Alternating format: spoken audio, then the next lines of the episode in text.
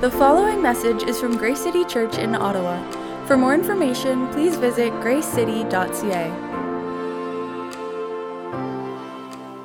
So, drawing on our series in Exodus over the past uh, few weeks, we're going to look at how the freedom that we have been given in Christ makes us three things one, free to sacrifice, two, free to serve, and three, free to celebrate. And we see all of these things, we see all of these themes uh, in the Exodus story that we have covered so far in this series. So let's start with free to sacrifice. Early in Exodus, in Exodus chapter 3, verse 18, God speaks to Moses and tells him to go to Pharaoh with a message. And part of that message, message in Exodus 3:18 is this. It says, "And they will listen to your voice, and you and the elders of Israel shall go to the king of Egypt and say to him, The Lord, the God of the Hebrews, has met with us. And now please let us go a three days journey into the wilderness that we may sacrifice to the Lord our God. Now, this is interesting for a whole bunch of reasons. The first of which uh, that jumps out at me in this is, is the tone. Even the fact that the word please is in there. You know, we've been going through this series for a little while now. We've we've just finished a few weeks looking at the 10 plagues with each one remember being an escalation of the one before. But this is kind of where it all starts. Like the tone that God sends Moses to Pharaoh with is is very kind like almost conversational, not not light necessarily, but please let us go into the wilderness on a three days journey. We, we should read into the wilderness as actually a departure from Egypt. So it's no small thing that is being asked of Pharaoh. But God isn't sending Moses right away asking for the whole thing right out of the gate. God's giving Pharaoh um, space to kind of go on a journey with this and, and to be one to this. But Pharaoh, as, as many of us know who've been going through this series, Pharaoh doesn't do that. Pharaoh's heart is hardened, and right away, right at the very beginning, he digs his heels in and uh, says, No, there's, there's, there's no way that I'm going to allow this to happen. But it's interesting that what Moses goes to Pharaoh to request is that they can go, that the people could go to make a sacrifice unto the Lord their God. That they could go to make a sacrifice. Now, this is interesting because at this point, in the history of the Hebrew people, sacrifice did not, um, it, it wasn't prominent. It didn't feature prominently as of yet. That comes a bit later in the Exodus story. At this point, sacrifice was not a regular part of the life of the followers of God and the family of God. But still, even then, God is associating the freedom of God's people with sacrifice. What does that mean for us today? The, the, the freedom that we have today. Today, uh, I, I, I, doubt uh, many, if any, in this room, um, again, just statistically, are from a Jewish background. There may be some of you, but most of us in this room would not be. So today, what does this mean for us? If we're not in, in, in the line, in the lineage of Abraham, if we're not uh, finding our ancestry in a Jewish line. What does this mean for us today? Well, if we're here and we've given our lives to Jesus Christ, we find ourselves then not in Abraham in that sense, but found in Jesus. And in Jesus, this link between our freedom and sacrifice is even stronger. We are only free if we are here and found in Christ because of Jesus' sacrifice on the cross. God is establishing, even right here, even in Exodus 3, that there is a link between his people and their freedom and sacrifice, but that's a pointer ahead to Jesus Christ. Our freedom is found only in the sacrifice of Jesus Christ, which every other Old Testament sacrifice is pointing ahead to, and is pointing ahead to, and is pointing ahead to. So we then are free to sacrifice as a people of God ourselves. But the sacrifice that we are free to move in is very different than the sacrifice that Jesus moved in. We are invited to sacrifice things in our own lives for the glory of God, but we don't do it in order to earn our salvation because Jesus and his sacrifice has already done that for us. Now, we often get this confused Many of you will have experiences of this either in your own lives or, or in, in, in previous uh, experiences that you have as a follower of Jesus. We can easily slip into this thinking that is, if I sacrifice enough, if I give enough to God, then my salvation will be guaranteed. If I sacrifice enough, then salvation will come to me. You know what that is? It's, it's salvation by works, and it doesn't work. It doesn't work because we're saved by grace through faith. But that doesn't mean that generosity should not be part of the life of a believer in Jesus Christ. Instead, for a follower of Jesus Christ, generosity is not a way into salvation, but rather it is a response to the free gift of salvation. It is a response to the sacrifice of Jesus Christ himself on the cross. So we as a people who have been freed to sacrifice even things ourselves, sacrifice things that we hold dear, our, our, our, possessions, some of our ambitions, whatever it is, whatever we value that we lay before God and we say, God, I just, I commit this to you. I hand this to you. This is for your glory. We do that in response to the sacrifice that Jesus has made for us, which was his own life on the cross in our place. So we see in this story that we too are free to sacrifice in response to the sacrifice that Jesus has given for us. Knowing this, we are then free to serve.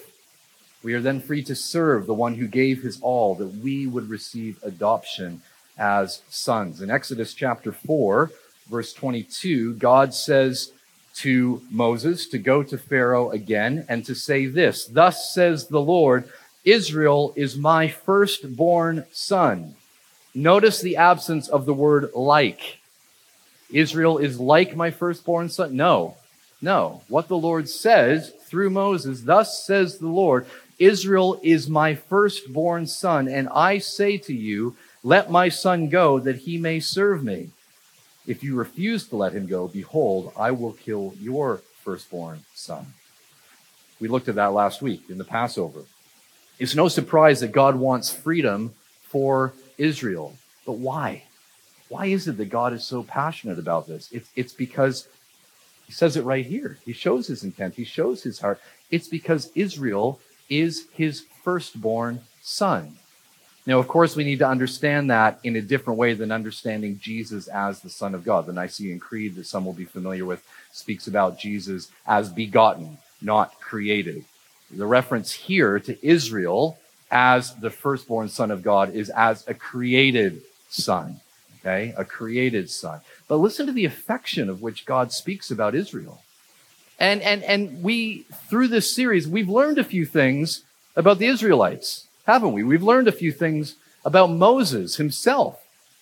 We've learned that Moses was a murderer. We've learned that Moses didn't trust God. We learned that Moses was filled with fear. We learned that Moses lacked faith at so many times. That would be true of many of the Israelites as well. And that would be true of you and me as well. And still, God says, Israel is my firstborn son. The grace of this is just staggering. What we see happening here, what's actually happening in these verses, is a conflict between two fathers Yahweh, the God of the Hebrews, the God of Scripture, and Pharaoh, who we can see in a sense as the God, the father rather, of Egypt. And God the Father is, is going to Pharaoh through Moses. And here, here's what he's saying. Let me put this in language that'll make a bit more sense for us contextually. God is saying to Pharaoh, Your son is bullying my son. This is after a long period of patience, a long period of, of allowing Pharaoh and the Egyptians to change course and to cut it out. But God is sending Moses to speak to Pharaoh saying, Your son is bullying my son, who I love, and it's going to stop or I'm going to do something about it. That's what God's saying. I don't know about you, but that, that comforts me. Notice that it's not the Israelites who are going to Pharaoh and saying, hey, you're, you're, you're bullying us, you're, you're oppressing us, and you better cut that out. That, that would not go well. We get a glimpse of that when Moses tries to take things into his own hands and kills the Egyptian that is beating a Hebrew we see what happens when Moses tries to get out ahead of the timing of God and, and, grab the situation under his own strength and under his own control. But make no mistake, God sees this happening. And the God who says, Vengeance is mine, saith the Lord, I will repay, takes the bullying, the oppression, the slavery of his firstborn son, Israel, very seriously. That should give us great comfort. Because if you are here, and again, you are in Christ, you are part of the family of God, you are a son or a daughter of God, God takes your oppression very seriously. He sees it, He cares.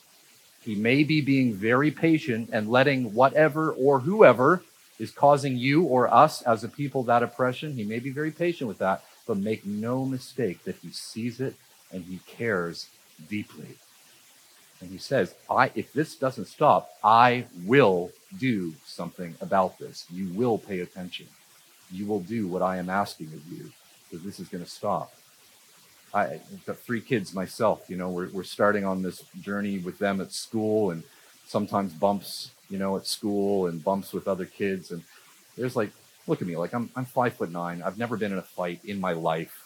But when I hear about things happening uh, to my kids at school. Unfortunately, it hasn't been that often, but there have been little bumps. Like there's something in me as a father that's just like, who's that kid?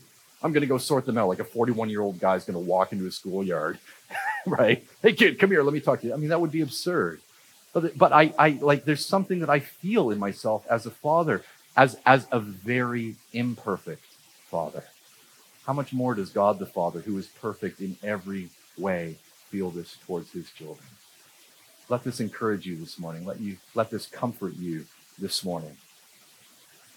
God is calling his firstborn son, Israel, to go and to be free, but free to serve, free to serve him. Now, we may hear that, and uh, we might try to see that through kind of the lens of uh, succession, you know, a show like that, you know, of a, of a flawed father that wants others in his family to serve him, to build his legacy, to build his dynasty.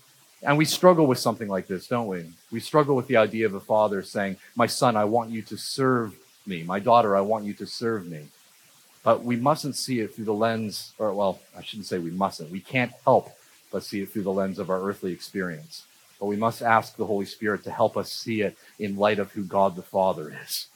He's not like any other father, no matter how great your father may be, no matter how horrible your father maybe. He's not, in comparison to him, every father in this room, happy Father's Day, guys, we're evil. we're evil in comparison to him. Everything he does, he does perfectly. So when he calls his children to come and to serve him, you know what? That's the safest place for us to be.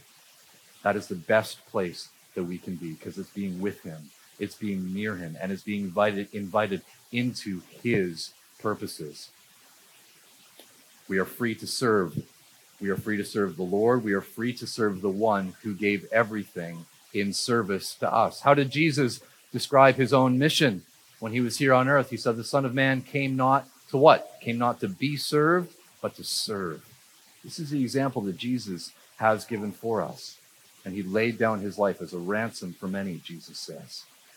We are invited into that same service ourselves in response to the way that Jesus has served us in giving us his life.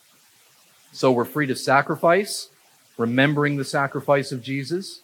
We are free to serve, remembering the example of Jesus, who came saying that he came not to be served, but to serve himself. This is Jesus. He came to serve others. All of which means, this is the third one, that we are free to celebrate. I wish celebrate started with an S. It would make this nice and neat and tidy for me, but it doesn't, but it still rhymes. So I get preacher points for that. Okay, we are free to sacrifice, we are free to serve, and we are free to celebrate. Exodus chapter 5, verse 1. Afterward, Moses and Aaron went to Pharaoh and said, Thus says the Lord, the God of Israel, let my people go, that they may hold a feast to me, a feast to me in the wilderness. Now, feast is not a word that we tend to use very much these days. Maybe you find yourself saying it at Thanksgiving or at Christmas or at Easter or something like that, but, but probably not. It's not a word that we use very much these days, but we can understand this as a celebration, a festival, a big party, if you will. But it's not just a celebration for our God. This is a celebration with our God. It's being with him, free to be with him. But what is it that we are celebrating? This is an important question because you don't have to go that far among Christian circles to see Christians who are celebrating, and that's a wonderful thing. But what? What is it that we are celebrating? Well, there are two things in particular. Firstly, we are celebrating the Lamb. It's funny language, isn't it? But we are celebrating the Lamb. Revelation chapter 5, verse 12 and 13 says this. This is, this is John receiving a vision of what is happening in heaven, in eternity. And this is what he sees, this is what he hears. Worthy is the Lamb who was slain to receive power and wealth and wisdom and might and honor and glory and blessing.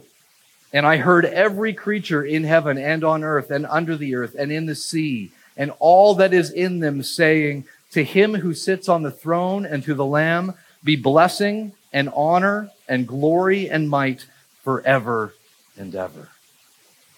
Where does this take place? What is John seeing? He's seeing something that is happening in the spiritual realm. He sees something that is happening in heaven. What is there nothing of in heaven? There's no slavery. There's no oppression. There's not these things that are holding down the people of God like what we see in Exodus or friends, the things that we often experience, those painful things that we experience in our own lives as well. Yet, still, even in that place of perfection, what is the song? What is the cry? What is the basis of the celebration? Worthy is the Lamb. Worthy is the Lamb. This is wonderful. This, this is the song that is going to be sung for all of eternity. This is not just a song sung by those who have received salvation, which is many of us in this room. This is the song sung by the angels in heaven. Worthy is the Lamb.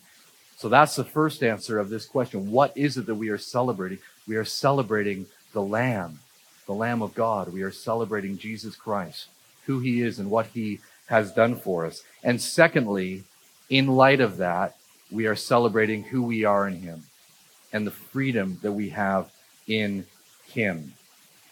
That's what we're celebrating as well. We are free to be generous through the sacrifice of Jesus, through the service of Jesus. And then we are called to celebrate the Lamb and to celebrate what He has done for us. Part of how we do that is through generosity.